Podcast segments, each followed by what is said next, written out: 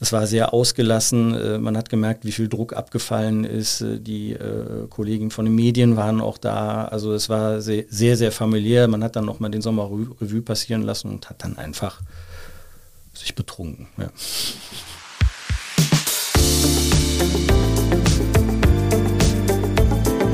Talk mit K. Mit Sarah Brasak. Und herzlich willkommen zu einer neuen Folge von Talk mit K, dem Podcast aus Köln, in dem die interessantesten Menschen aus dieser Stadt zu Wort kommen. Und zwar aus ganz unterschiedlichen Bereichen, von Gastro bis Sport und Kultur bis Wirtschaft. Bevor es weitergeht, noch ein Hinweis in eigener Sache.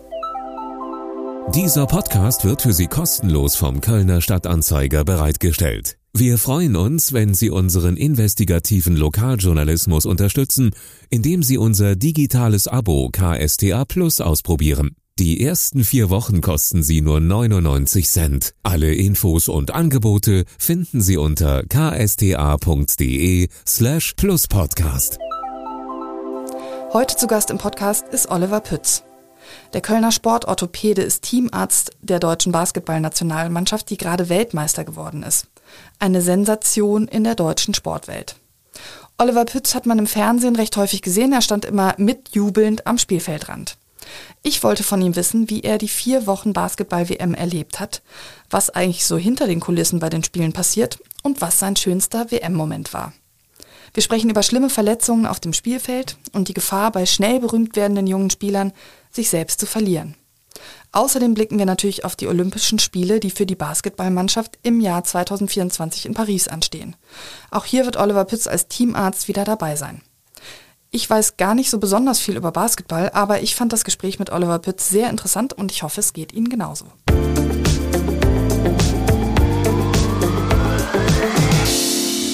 Hallo Herr Pütz, schön, dass Sie da sind. Ja, vielen Dank für die Einladung. Erstmal herzlichen Glückwunsch auch Ihnen zu dieser unglaublichen Sensation und dieser Teamleistung, die ja auf und neben dem Platz stattgefunden hat.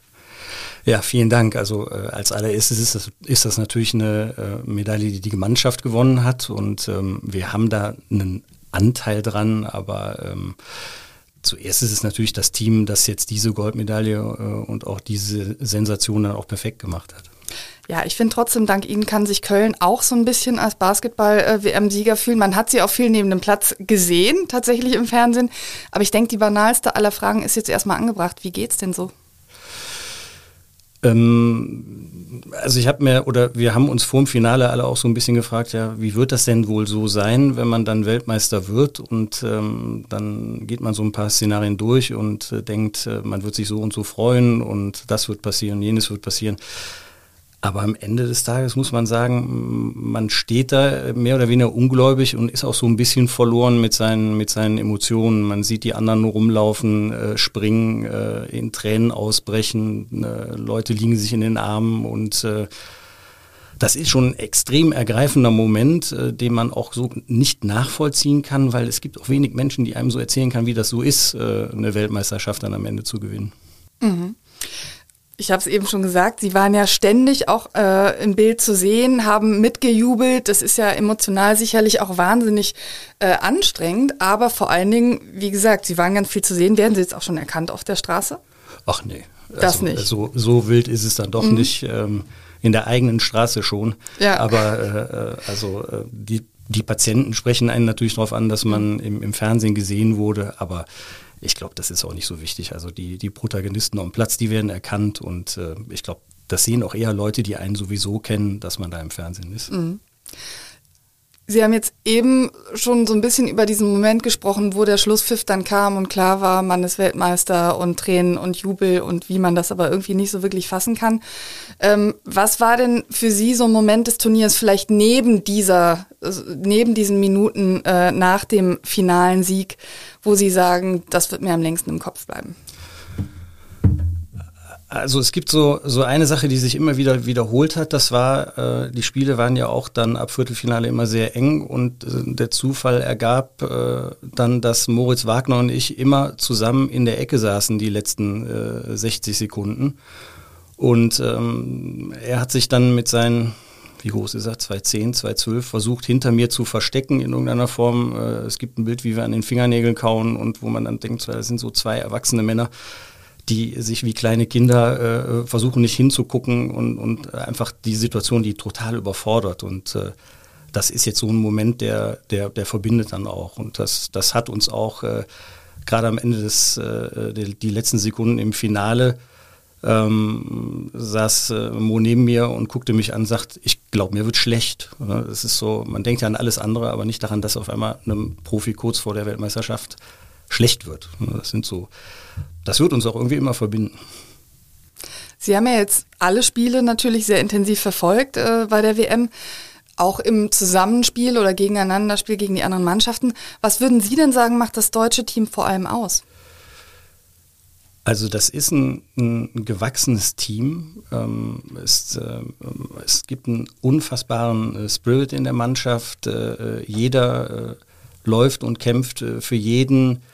Ähm, es gibt auch keine wirkliche so, so Diva in der Mannschaft. Also, so jeder hat so seine Eigenheiten, aber alle bringen alles äh, im Training oder im Spiel auf den Platz, um, äh, um für die Mannschaft zu gewinnen. Und das ist schon echt tief beeindruckend. Und dann haben wir auch Situationen gehabt, wo die Mannschaft sich auch selber aus einer schwierigen Situation rausgeholfen hat. Mhm. Zum Beispiel? Na, wir hatten ja eine Situation im Slowenien-Spiel, ähm, als Dennis Schröder und äh, Daniel Theiss aneinander geraten sind äh, und dann der Coach eingriff und dann war es auch so, dass das ein echter Stressmoment für die ganze Mannschaft war. Äh, was aber am Ende dazu geführt hat, dass dann zum einen auf dem Platz die Antwort gegeben wurde und das Spiel dann auch klar gewonnen wurde und danach das auch nicht groß thematisiert wurde, sondern es wurde intern geregelt. Und das funktioniert nur bei einer Mannschaft, die äh, wirklich auch ein funktionierendes System hat. Mhm. Jetzt sind Sie ja seit mehr als zehn Jahren auch schon Arzt der, der deutschen Nationalmannschaft und wie Sie da reingeraten sind, besprechen wir auch nachher noch. Aber vielleicht mal, wenn Sie so einen Blick zurückwerfen, Sie sagen, jetzt ist ein gewachsenes Team, ähm, es gibt keine Diven auf dem Platz. Ähm, wie hat sich in den vergangenen Jahren die Nationalmannschaft denn verändert? Ähm, wir hatten auch vorher schon gute Spieler und ähm, es ist jetzt einfach tatsächlich so, dass da eine gute Mischung ist aus, aus wirklich hochtalentierten Spielern, äh, Spielern, die auch schon große Erfahrung haben und es passt einfach ganz hervorragend. Also es ist jetzt gerade auch einfach eine Generation, die, die wirklich extrem äh, starke Spieler hervorgebracht hat. Wir hatten vorher auch schon tolle Mannschaften mit einem Super Spirit, aber da war das Talent nicht so groß und die anderen Mannschaften waren stärker das ist auch jetzt ein perfekter Zeitpunkt gewesen, muss man sagen. Was macht ein Teamarzt eigentlich die ganze Zeit in vier Wochen WM? Also außer neben dem Platz sitzen, mitjubeln und hoffen, dass sich niemand verletzt. Also wenn Sie jetzt den Justus Hollatz fragen, den Nationalspieler, der mit war, würde der sagen, der liegt am Pool. Das war aber nicht so. Ähm, es ist ja so, dass äh, die Spieler, äh, wir haben ja jetzt eine lange, lange Zeit gehabt. Wir waren in Abu Dhabi, in Okinawa, in Manila und äh, da gibt es immer mal Probleme oder kleinere Verletzungen, die gar nicht an die Presse kommen. Da ist immer was zu tun. Wir haben ja auch noch äh, Physiotherapeuten dabei, die mehr oder weniger die Hauptarbeit machen. Das ist einfach so. Ähm, meine, meine Situation ist, die, die Verletzungen einzuschätzen. Äh, einzuschätzen können die spielen, können die trainieren. Äh, das wird dann aber in, in, enger Abstimmung mit allen gemacht. Mhm. Das heißt, äh, bleibt dann trotzdem Zeit auch zu sagen, oh, jetzt bin ich in Manila und jetzt gucke ich mir mal ähm, die, die Stadt an, in der ich bin? Oder ist man da schon sehr abgeschottet, immer sozusagen entweder auf dem Platz oder irgendwie im, im Wohnzimmer des Teams? Also ich glaube, die Außenwahrnehmung ist so, dass der Teamarzt an schöne Orte fliegt und sich viel angucken kann. Ja. Ähm, das äh, ähm, wird mir auch so äh, wiedergegeben. Ähm, ich kann sagen, in Manila bin ich nicht einmal in der Stadt gewesen. Ich war äh, zwei Abende einmal gegenüber in einer Bar äh, ein Bier trinken äh, mit, mit den Kollegen, also mit, mit Medical Staff. Und ansonsten sitzen wir dann im Bus, fahren zur Halle und fahren wieder zurück. Okinawa ähnlich. Äh, ähm, da waren wir zweimal abends essen und in Abu Dhabi sind wir gar nicht vor die Tür gegangen, weil es einfach unfassbar extreme äh, Wetterbedingungen waren. Mhm. Das heißt, Glamour ist dann eigentlich nur auf dem Platz das ist auch der Job. Ne? Das ist so, ähm, das ist eine Weltmeisterschaft und äh, dann hat man alle zwei Tage ein Spiel und dann äh, zwischendurch versucht man dann alle wieder gesund und auf den Platz zu bekommen. Also es gab mal einen Tag frei, äh, da haben wir dann einen Ausflug gemacht in Okinawa, aber das war es dann auch. Ne? Aber mhm. nichtsdestotrotz kriegt man natürlich viel von der Atmosphäre mit, von der, von der Kultur. Also das hat uns auch schon tief beeindruckt, aber es ist jetzt nicht so, dass man dann da zwei Stunden in der Halle ist und den Rest des Tages frei hat. Mhm. Aber wenn man jetzt nicht vor die Tür geht, also ich stelle mir das ja schon so vor, man ist zwar irgendwie ein Team natürlich, aber dadurch, dass natürlich alle ähm, sonst in anderen Mannschaften spielen, muss man ja trotzdem irgendwie nochmal zusammenwachsen und sich kennenlernen. Ich weiß nicht, gibt es dann da irgendwelche Teambuilding-Maßnahmen, die dann hinter verschlossener Tür stattfinden und nicht in der Stadt? Oder wie verbringt man da seine Zeit, wenn man jetzt nicht tatsächlich gerade trainiert oder spielt? Mm, also wir hatten ja in den Hotels, gab es dann auch die Möglichkeit, äh, äh, an, an mal am Pool schwimmen zu gehen. Es gibt eine Players Lounge, wo sich dann die Spieler treffen. Es sind sind ja in dem Hotel sind ja auch alle Mannschaften äh, des, des Spielortes. Das heißt, da kennen sich die Jungs auch untereinander. Ähm, viele Spieler hatten ihre Familien mit dabei. Das heißt, also da war auf jeden Fall für Abwechslung gesorgt und äh, das äh, wird äh, da keinem langweilig. Ne? Ähm, Sie haben jetzt gesagt, in der deutschen Mannschaft gibt es zumindest momentan keine Diven, aber ich stelle mir das bei Top-Athletinnen schon auch ein bisschen so vor wie, wie bei Rockstars. Also manche sind auf dem Teppich geblieben und sehr, sehr unkompliziert und andere sind eben äh, das Gegenteil davon. Also sie erleben ja jetzt nicht nur die deutsche Mannschaft, sondern sie haben ja auch Spieler aus anderen Teams erlebt, auch Spieler aus anderen äh, Sportarten. Ähm, kann man das so sagen? Das ist ja so ein für die Jungs ist das ja so ein Leben in einer Bubble, oder? Ne? Also das ist ja weit entfernt vom, vom äh, vieles weit entfernt vom wahren Leben. Äh, die Jungs kennen sich ja untereinander, die kennen ja auch die anderen Spieler von anderen Nationen, die tauschen sich aus. Das ist, das ist am Ende auch nicht halb so glamourös, glaube ich, wie sich alle das vorstellen. Wir stehen alle am selben Buffet, äh, alle in Badeschlappen und kurzen Hosen und T-Shirts. Also das, äh, das ist eher, dass da jeder gleich ist. Ne? Das ist so wenn dann äh, Luka Doncic äh, einen Tisch neben einem sitzt, das, das juckt in dem Falle da keinen, weil das, weil das für alle normal ist. Ne? Man merkt natürlich, wenn die Jungs dann auf die Straße gehen und dann die Fans da sind, dann äh, explodiert das natürlich, aber das, das, äh, da ist es nicht so, dass dann auch da im Raum jemand ist, wo dann irgendwer unruhig wird oder sich einer daneben benimmt oder so. Das ist alles ganz normal, mhm. tatsächlich. Ich frage auch deshalb, weil ja die NBA ähm, und die NBA-Stars sozusagen ja schon auch damit assoziiert werden. Es gibt wahnsinnig viel Geld, es gibt teure Ketten, Uhren etc. Es gibt die schnellen Autos, so wie man das, so wie das in der Fußballwelt hier in Deutschland ja auch schon ist. Und dann gibt es eben die, die in deutschen Vereinen spielen, wo das alles halt komplett anders sind. Merkt man da irgendwie einen Unterschied? Also ich merke den Unterschied ehrlich gesagt nicht. Ähm, ich habe jetzt vielleicht auch einen anderen Bezug zu den Jungs. Ich kenne die seit ihrem ersten Länderspiel, als sie auch noch kein NBA-Star waren. Ähm, das ist alles vollkommen normaler Umgang. Äh, äh, die Jungs untereinander, äh, da gibt es jetzt auch nicht, das ist jetzt so der, der wenig Verdiener, der Vielverdiener, das ist der NBA-Star, das ist keiner. Ähm, das ist jetzt auch das Besondere dieser Mannschaft gewesen, fand ich jetzt. Das war, alle hatten dasselbe Ziel und alle haben so ihre, ihre vielleicht vorhandenen äh, Eitelkeiten oder so hinten angestellt. Also mhm. das war, da, da kann man jetzt nicht sagen, da wurde jetzt auch sich um einen mehr gekümmert als um den anderen oder so. Das war wirklich alles äh, äh dem Erfolg untergeordnet. Mhm. Dennis Schröder ist ja jemand, der früher durchaus für so eine protzige Art kritisiert worden ist, aber ja jetzt sozusagen auch als Chef des Teams mittlerweile auch eine ziemliche Wandlung vollzogen hat, also irgendwie gereift ist. Wie erleben Sie Dennis Schröder? Den Sie ja auch schon lange kennen. Den kenne ich sehr lange. Ähm, das ist auch so gewesen, dass da wahrscheinlich so in der Außendarstellung ein paar Dinge echt, also für unsere Wahrnehmung unglücklich waren ähm, wenn man mit einem, mit einem goldenen Auto posiert oder sowas, da, da sind viele Menschen, die ich kenne, auch anders gestrickt. Man zeigt so den Reichtum nicht, aber wenn man so in der MBA unterwegs ist, ist gehört das dazu. Das ist einfach ein, ein Lebensstil, so wie die sind. Ne? Und, äh, äh, und wenn man da äh, aufwächst und das so auch lebt, dann ist das für die Person auf jeden Fall normal und für uns ist das wahrscheinlich ein bisschen befremdlich. Aber äh, da wird gezeigt, was man hat und äh, da tun wir uns ja in Deutschland auch so ein bisschen schwer mit, ob es jetzt richtig oder falsch ist, ist ja dahingestellt, aber das ist da vollkommen normal. Ne? Aber das, das, äh, da, da, gebe ich Ihnen recht, in, was da so diese Außendarstellung angeht, hat sich das ja auch total gewandelt. Ne? Also äh, der hat ja damals auch so ein bisschen Angriffsfläche geboten. Äh, da haben auch Leute nach Angriffsfläche gesucht, äh, finde ich, äh, weil ich ihn ganz anders erlebt von Anfang an. Ich habe mit ihm ganz hervorragend zusammengearbeitet, wenn wir einen Plan hatten wegen Behandlung, äh, Therapien oder so. Alles gemacht, äh, total zuverlässig. Also ich kann da kann das nicht so bestätigen, wie das vielleicht andere so empfinden. Mhm. Ich finde es aber spannend, wenn jemand wie Sie, der ja wirklich viele aufstrebende Sportler aus vielen unterschiedlichen Bereichen, also Fußball, Handball, Basketball, um jetzt nur sozusagen drei zu nennen, ähm, teilweise über viele Jahre begleiten. Also ich sag mal, dann sind die 15 und äh, werden dann irgendwann mal natürlich auch berühmt. Ähm, vielleicht auch sehr schnell berühmt. Also wie wir müssen jetzt gar nicht über Namen nennen, sondern äh, reden, sondern nur ganz grundsätzlich. Wie hoch ist denn in Ihren Augen so die Gefahr, dass man sich dann als Spieler sozusagen von viel Geld und diesem schnellen Aufstieg, dem man psychisch ja erstmal gewachsen sein muss, äh, dass man sich da verliert?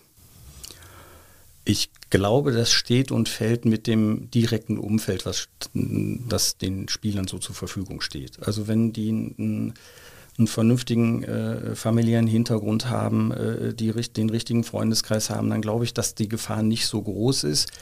Wenn das nicht so ist und man nur mit Schulterklopfern unterwegs ist, äh, die zu allem auch Ja und Amen sagen, dann glaube ich, ist die Gefahr deutlich größer. Also äh, wir haben jetzt wirklich viele Jungs, äh, ähm, zum Beispiel die Wagner-Brüder, also die, die verdienen auch viel Geld ähm, wenn Sie mit dem in Kontakt sind Sie würden das nicht wissen, würden Sie nicht auf die Idee kommen, dass das so ist. Das sind ganz geerdete Jungs. Äh, das, das gilt für die gesamte Nationalmannschaft.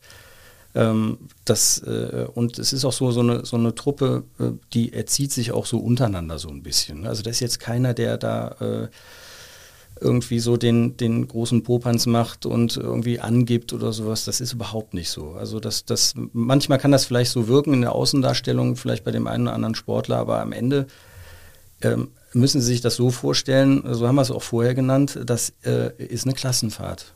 Das hat was von einer Klassenfahrt. Ne? Alle sitzen am Bus an derselben Stelle, äh, es wird mit jedem ein Späßchen gemacht. Das ist jetzt nicht so, dass da zwölf Superstars unterwegs sind. Mhm. Und sonst gibt es auch mal eine Ansage? Ja, mhm. die gibt es auch. Okay. Und das vertragen die auch alle. Ja. Und Sie so als Arzt, jetzt auch nochmal, wenn wir darauf blicken, dass Sie ja auch junge Fußballer betreut haben, Sie sind ja schon auch dann irgendwie eine Arzt-Vaterfigur oder so eine ähm, Respektperson. Haben Sie da auch schon Ratschläge erteilt oder, oder gesagt, hier so, pass auf, ich nehme dich gerade so und so wahr, du warst früher nicht so, ähm, das ist, pass mal ein ähm, bisschen auf dich auf? Ja, das ist natürlich so ein schmaler Grad. Ne? Als allererstes ist man ja auch Arzt und soll sich äh, um seine Belange kümmern. Und wenn man dann auf einmal anfängt, einen väterlichen Rat zu verteilen oder so, kann das auch schon mal ganz falsch ankommen. Das äh, ähm, ist auch ehrlich gesagt jetzt in dem Falle nicht nötig, also nicht nötig gewesen. Wir hatten mal so Situationen in den vergangenen Jahren, wo dann vielleicht mal äh, so über die Stränge geschlagen wurde, äh, partymäßig oder so, wie das so ist. Und dann musste Klassenfahrt man, halt. Äh, eine Klassenfahrt halt. Und dann ähm, hat man vielleicht jemanden mal zur Seite genommen und hat gesagt, so, pff, jetzt, ähm, das war jetzt ein bisschen schwierig und, ähm, und dann ist auch wieder gut. Mhm. Also das, äh, das ist nicht meine Aufgabe. Ich werde mal um Rat gefragt. Wenn ich gefragt werde, gebe ich gerne einen Rat äh, weiter, aber dass ich jetzt da so erzieherisch eingreife, das passiert eigentlich nicht. Apropos Party, wie war denn die Abschlussparty? Äh, die war äh, äh, feuchtfröhlich. Ähm, ähm, die hat ein bisschen spät angefangen, weil wir noch alle ins Hotel mussten ähm, und äh, kurz umziehen. Dann ging die um eins los und dann war die um sechs zu Ende, äh, weil dann äh, nicht, weil es da nichts mehr gab, sondern weil auch keiner mehr konnte. Also es war auch so, ähm, es haben alle ihr Bestes gegeben.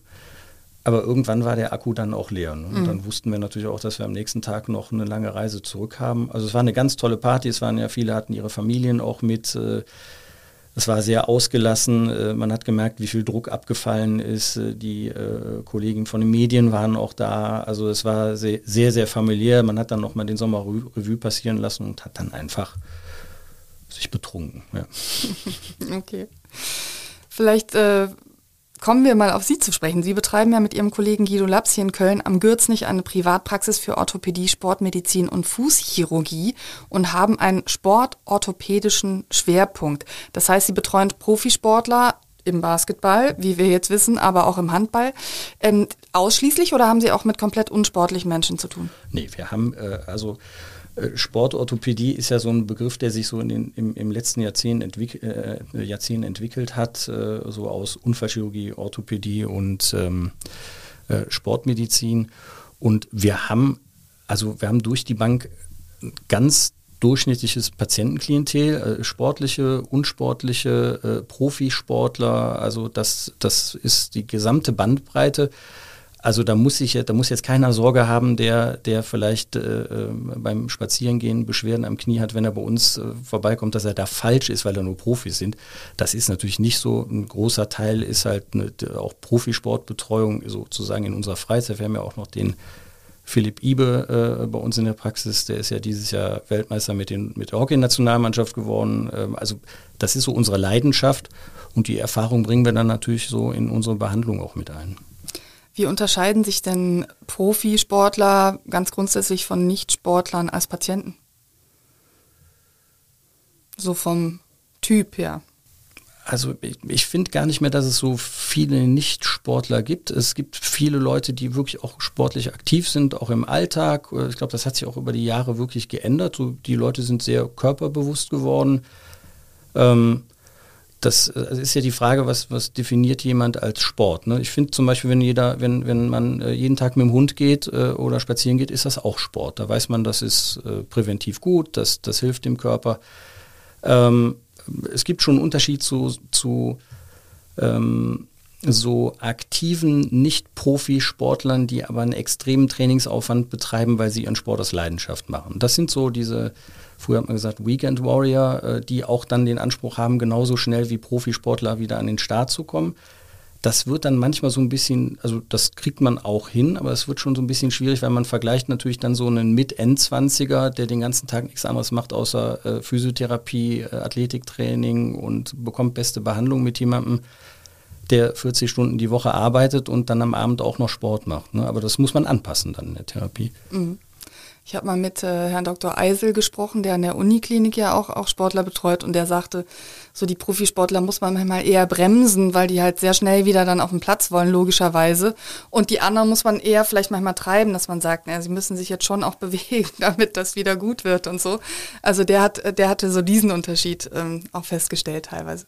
Also ich habe eher die Erfahrung, also das ist auch klar, das sehe ich auch, aber ähm, ich habe eher den, den, äh, den Eindruck, dass man gerade die Nicht-Profisportler, die sportlich aktiv sind, dass man die bremsen muss. Mhm. Ne? Also äh, die muss weil man. Weil die sich überschätzen. Ja, weil, weil die sich zum einen überschätzen, weil zum anderen auch die ja nicht diese medizinische, physiotherapeutische Versorgung bekommen wie ein Profisportler, äh, noch mit, mit äh, Ernährungsmedizin äh, und allem möglichen ähm, dann ist man auch so ein bisschen älter. Die, die, muss man so ein bisschen einbremsen. Das funktioniert aber meistens auch. Hm. Jetzt waren Sie ja einen Monat lang mit der Basketballmannschaft unterwegs. Ähm, wie oft sind Sie denn so bei Spielen oder sogar im weiten Ausland unterwegs und wird die Praxis dann so lang halb zugemacht? Nee, wir haben ja, wir haben ja eine, äh, wir sind ja fünf Ärzte, also das, da bricht der Laden nicht zusammen, wenn ich weg bin, dann ähm, wird das auch von den ähm, Kolleginnen und Kollegen freundlicherweise kompensiert. Ähm, und ähm, also das sind so, so drei, vier Wochen im Jahr sind das schon, die man dann unterwegs ist. Das hängt so ein bisschen davon ab, welche Großereignisse sind äh, am Start. Gibt es irgendwie eine EM- oder WM-Qualifikation? Nächstes Jahr ist ja großes Thema Olympische Spiele. Da, da wird dann auch wieder so ein, so ein Block sein, wo ich dann äh, weg sein werde. Das, ähm, ja, das, da, da, wird dann bei Familie Pütz ein bisschen am Urlaub gespart. Ähm, das wird dann so kompensiert. Mhm. Das heißt, Familienurlaub wird auch nach Paris verlagert, möglicherweise. Ja, mit Sicherheit. ja. Ähm, Sie waren ja früher selbst Leistungssportler. Sie haben erste und zweite Wasserball-Bundesliga gespielt und äh, so steht es auf Ihrer Homepage. Sie kennen Sportverletzungen von beiden Seiten als Athlet und als behandelnder Sportorthopäde. Was war die schlimmste Verletzung, die Sie jemals hatten? Ähm, ich hatte mal einen äh, Schienbeinbruch. Äh, der hat aber überhaupt nichts mit einer sportlichen Aktivität zu tun. Das war einfach vorm Training ähm, da war ich noch beim Schwimmen, äh, ist mir jemand äh, mit der Ferse aufs äh, Schienbein gesprungen. Da war so ein Haares im Schienbein. Das, war, äh, das hatte gar nichts mit der eigentlichen äh, Situation zu tun. Und ich hatte mal eine Rippe gebrochen und hatte mal an den Fingern äh, Strecksehnenrisse. Also es war so, also es sind aber eher so, so Kleinigkeiten. Mhm. Aber, aber es gab natürlich immer mal Situationen, wo man dann muskuläre oder Sehnenbeschwerden hat. Das sind jetzt keine wilden Verletzungen, wo man operiert werden muss, wo man gemerkt hat, so kann man nicht trainieren, kann man nicht spielen und so. Also das ist dann das, was, was einen dann noch stresst. Mhm. Sie haben dann irgendwann mal Medizin studiert und haben ja schon während Ihrer Zeit, als Sie noch aktiver Spieler beim, äh, beim, in der Wasserball-Bundesliga waren, waren Sie dann schon Verbandsarzt beim Deutschen Schwimmverband und haben die Wasserball-Nationalmannschaft der Damen unter anderem betreut. Und dann sind Sie 2009 eben Teamarzt der, der Basketball-Nationalmannschaft geworden. Da war Dirk Nowitzki noch dabei. Der Name ähm, ist vielen geläufig, glaube ich, und auch schon Dennis Schröder. Ähm, auch wenn Basketball 2009 noch nicht vielleicht den Stellenwert hatte, den es heute in Deutschland hat und jetzt vielleicht auch noch bekommen wird durch den tollen Sieg, ist das ja schon auch eine ziemliche Ehre. Wie, wie qualifiziert man sich dafür? Von wem wird man da gefragt? Also das ist, äh, da gibt es jetzt kein Auswahlverfahren oder Bewerbungsverfahren. Das geht dann so über Mund-zu-Mund-Propaganda und dann wird jemand vielleicht beim Verband oder bei einem Verein gesucht und dann wird gefragt, wem, wem kann man das zutrauen oder wer passt ins Profil und dann wird man angefragt. Also das ist eher so über dieses, dieses sportorthopädische Netzwerk, wo sich ja alle irgendwie kennen, äh, wird dann nach jemandem passendem gesucht und das ist sozusagen das Auswahlverfahren. Und dann gibt es aber schon ein kleines Vorstellungsgespräch. Ja, wir haben äh, damals dann alle zusammengesessen und äh, uns dann so mal gegenseitig beschnuppert und geguckt, äh, passt das? Und dann hat also die komplette Mannschaft damals sogar. Nee, oder? das ist dann der, das war dann der, der ähm, vom Deutschen äh, Basketballbund äh, kam dann äh, der der sportliche Leiter und äh, dann hatten wir damals noch den der Physiotherapeut von der Nationalmannschaft, der schon da war, war da. Äh, wir haben dann zusammengesessen, haben uns dann besprochen und dann hat man gesehen, das würde wahrscheinlich passen und dann muss man ja gucken, wie so die ersten Maßnahmen laufen. Ne? Wenn das dann, wenn die Chemie dann passt und man jetzt nicht groben Unfug macht, äh, dann hat das natürlich eine Zukunft. Und das hat gepasst und äh, jetzt ja, bin ich Der so Rest lange ist dabei. Geschichte. genau. Wie ist denn Dirk Nowitzki als Typ und als Patient? Ähm, ich habe den so als Patienten so lange gar nicht gehabt. Ich habe den nur bei den Nationalmannschaftslehrgängen oder dann bei den Turnieren gesehen. Ähm, der ist ein sehr äh, bodenständiger, zurückhaltender, sympathischer Mensch, so wie man den auch wahrnimmt. Ähm, der, äh, mit dem macht es echt Spaß zu arbeiten, äh, hat keine Starallüren und äh, mir fällt nichts Schlechtes ein, was man über den sagen kann. Es gab ja einen Moment jetzt während der WM, wo Sie als Arzt sehr deutlich gefordert waren und das war, als äh, Franz Wagner dann kurz vor Spielende beim Sieg gegen Japan äh, sich verletzt hat, weil er umgeknickt ist. Und ja, diese Diagnose mussten Sie dann natürlich irgendwie durchführen. Vielleicht können Sie einfach nochmal in Ihren eigenen Worten beschreiben, äh, wie sich das da abgespielt hat. Diese Diagnose war ja offenbar auch nicht ganz leicht. Ja, das war eine ziemliche Herausforderung. Es war jetzt so, ähm, dass wir die erste Mannschaft waren, die eine Verletzung hatte. Äh, und das haben wir leider an allen Ecken und Enden gespürt, äh, weil dann erst gar nicht klar war, in welches Krankenhaus wird gefahren. Dann sind wir in ein Krankenhaus gefahren. Als wir da ankamen, haben wir uns schon gewundert. Das war wirklich äh, an einem so äh, Hinterhofeingang, ähm, also nicht modern ausgestattet und äh, wir hatten ja danach auch noch eine Verletzung, da sind wir in ein anderes Krankenhaus gefahren, das war dann alles so, wie wir uns das vorgestellt haben.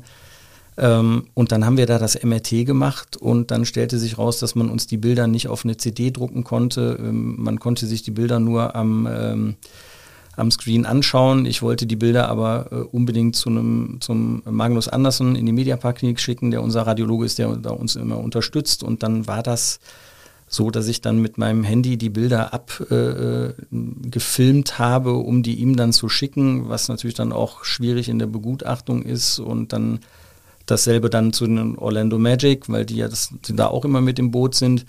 Das und ist der Verein. Der Verein von Franz ja. Wagner Mhm. äh, in der NBA und ähm, die hatten ja auch ihre, ihre Physiotherapeutin mit dabei, die das dann auch alles immer mitbegleitet hat.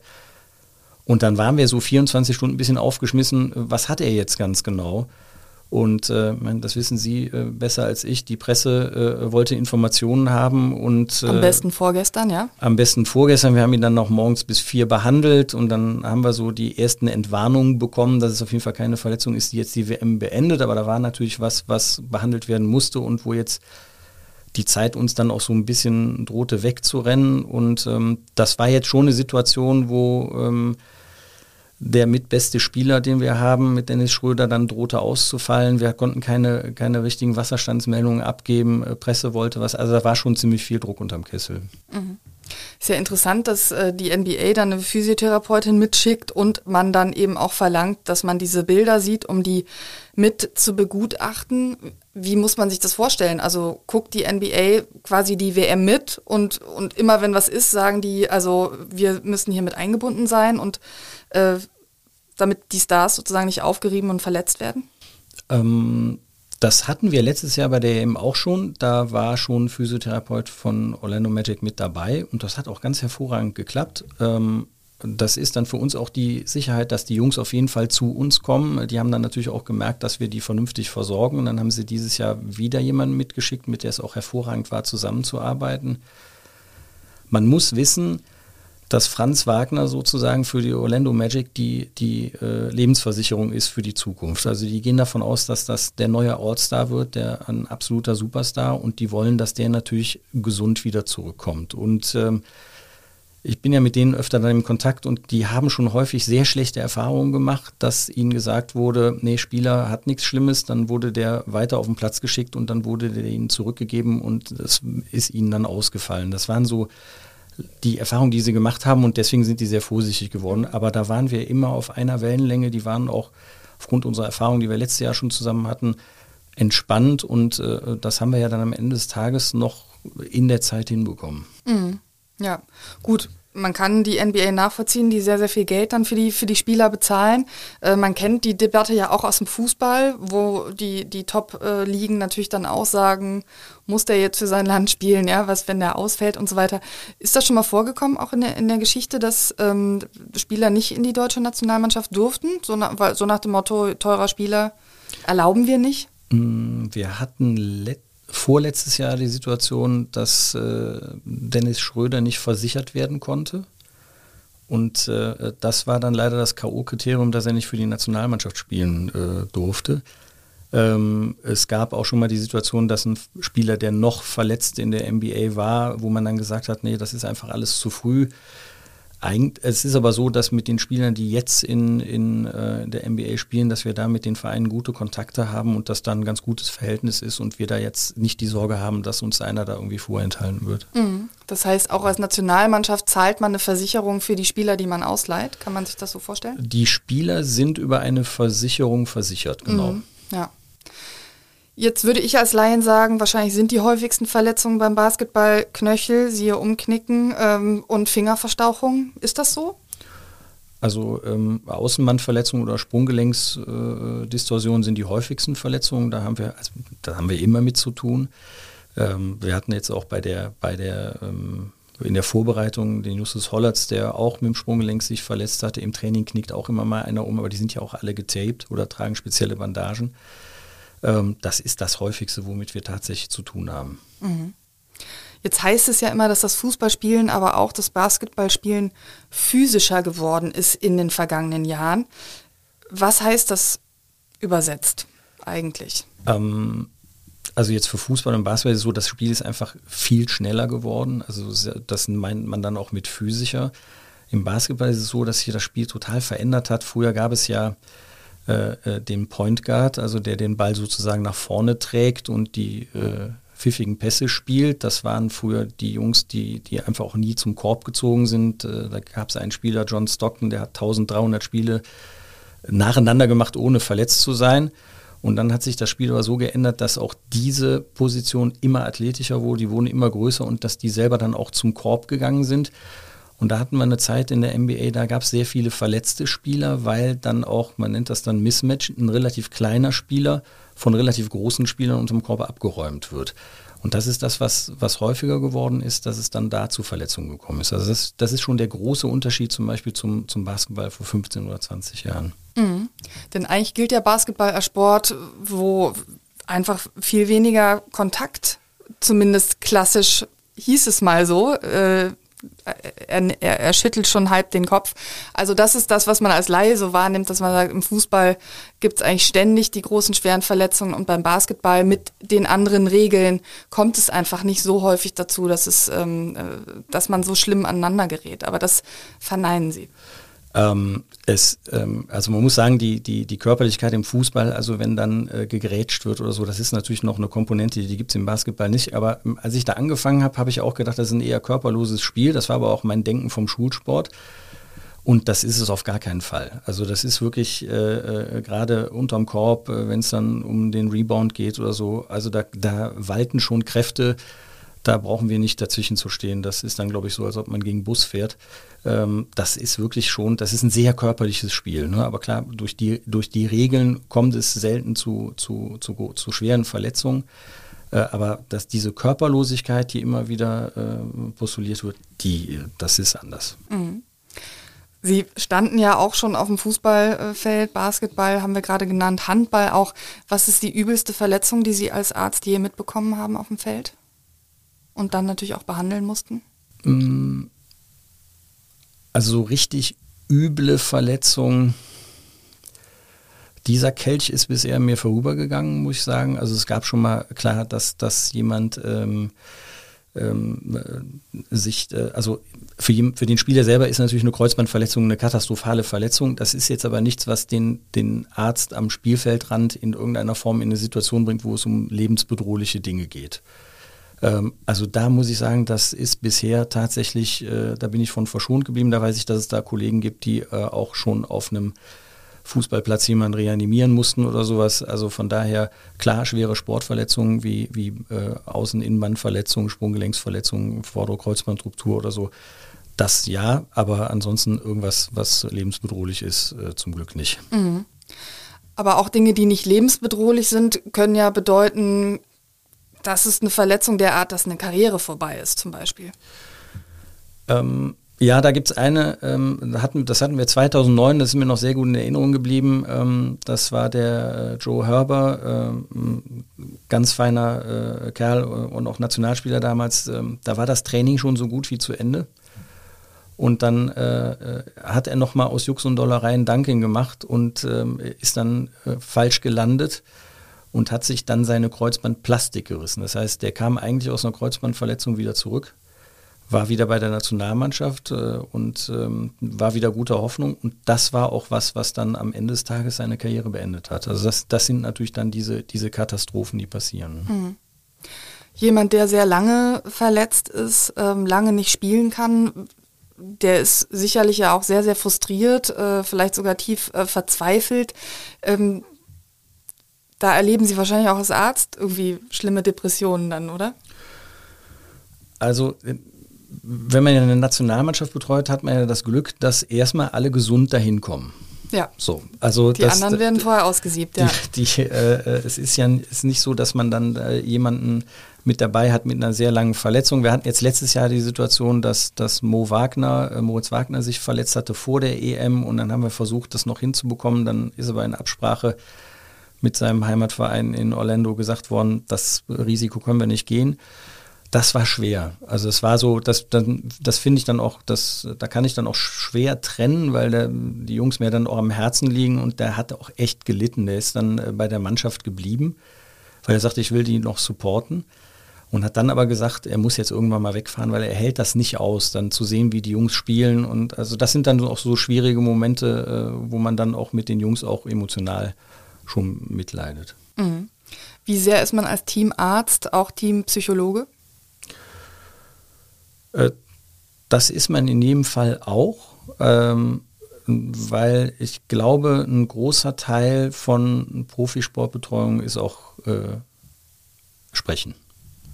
Ähm, man kann an, an Verletzungen äh, rangehen mit, oh, das ist alles schwierig und das ist bestimmt total heikel und schwierig, aber man kann auch offensiv da rangehen und das positiv angehen. Also das ist, eine, glaube ich, eine ganz wichtige Komponente weil ähm, wenn, man, wenn man selber anfängt zu hadern oder zu zweifeln, wird das beim Sportler auch nicht funktionieren. Also das ist auf jeden Fall ein, ein großer, großer Teil, der zur Therapie mit dazugehört und da ist man natürlich auch so in einer gewissen Art so, so eine psychologische Unterstützung. Jetzt wartet im nächsten Jahr auf Sie und das Team die ganz kleine Aufgabe äh, Olympische Spiele. Und die Qualifikation für die nächste Europameisterschaft steht auch schon im Februar an. Ähm, heißt das, Sie sind dann auch bei den EM-Qualifikationsspielen dabei? Bei Olympia sind Sie ja schon dabei, das haben wir gehört. Ähm, wir sind drei Ärzte insgesamt. Köln in 30 ähm, Sekunden. Den Stanek aus, aus Jena, der äh, auch äh, Maßnahmen mitmacht. Kollege Tom Neundorfer, der hat jetzt letztes Jahr aufgehört äh, und sozusagen mir dann den, den Staffelstab übergeben. Mit dem habe ich das ja auch die ganze Zeit parallel gemacht. Ähm, da wird auch der eine oder andere noch mal eine Maßnahme mitmachen ähm, weil so äh, ganz alleine kriegt man das ja nicht hin. Ne, das war vorher beim, bei meinem Kollegen, wo, wo ich dann auch Maßnahmen übernommen habe. Also das, äh, das werden wir dann schon aufteilen, denke ich. Mhm. Jetzt gibt es ja in den USA seit der WM-Niederlage gegen Deutschland große Diskussionen. Das war ja schon, muss man sagen, auch eine ziemliche Klatsche und jetzt denkt man also in den USA über ein Olympiateam nach, ähm, das natürlich noch nicht steht, aber wo man sagen kann, das wird wahrscheinlich schon eher ein ziemliches Dreamteam werden. Ähm, wie stehen die Chancen für uns in Paris? Also die, die Mannschaft ist auf jeden Fall äh, bereit. Also die haben das jetzt auch schon äh, da ihre Zielvorgabe äh, gemacht und äh, die werden auch da um eine Medaille spielen wollen. Und ähm, wir haben auch mitbekommen, dass es da jetzt in den USA ziemlich gerauscht hat und dass die da auch äh, verbal jetzt äh, so ein bisschen aus dem Sattel gehen. Das heißt dann, man hätte nur ein B- oder C-Team geschickt. Also am Ende des Tages ist jeder für sich selbst verantwortlich und wenn man dann eine Mannschaft schickt, äh, und da muss man sagen, die sind, es ist jetzt keine schlechte Mannschaft, das mhm. ist eine Top-Mannschaft gewesen ja. und die hat einfach gegen eine Top-Mannschaft verloren. Mhm. So, und in Paris wird man sehen, wer ist da, wer ist gesund, äh, kommen alle und auch dann müssen, müssen, muss man uns, glauben, müssen die Jungs erstmal bezwungen werden. Also ich, wir sehen das relativ entspannt. Wir kommen zum Schluss des Podcasts und zu der Rubrik Köln in 30 Sekunden. Sie sind ja Urkölner, also und wir müssen in einem Podcast, der Talk mit K heißt, immer auch ein bisschen über Köln reden. Das sind sechs kurze Fragen zu Köln mit der Bitte um sechs kurze Antworten. Bereit? Wofür muss man diese Stadt unbedingt mögen? Atmosphäre. Wenn Sie König von Köln wären, was würden Sie als allererstes ändern? Verkehr. Wo ist in Köln neben dem Verkehr noch ein bisschen Luft nach oben? Schule. Mhm. Schule, Bildung, Schulplätze, Kindergartenplätze. Mhm. Wie würden Sie Karneval einem Außerirdischen oder NBA-Star aus Amerika erklären? Kann man nicht. Ihr Lieblingsort in Köln? Zu Hause. Und Ihr Kölner Lieblingsfädel mit Begründung? Sülz. Bin mit ich Begründung. groß geworden. Okay. Da bin ich groß geworden. okay. Vielen Dank, Herr Pitz, gute Erholung. Schöne Grüße an die Jungs natürlich und toi toi toi für Paris mindestens und für die EM-Quali. Und äh, ich spreche die Podcast-Einladung fürs kommende Jahr einfach mal aus und sage, strengen Sie sich an. Das werden wir machen. Vielen Dank für die Einladung.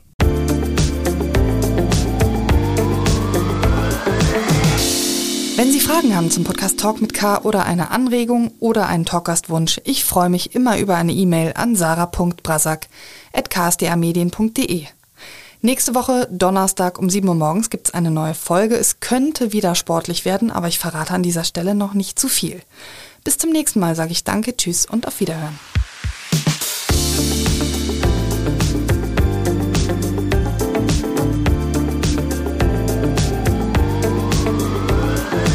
Talk mit K.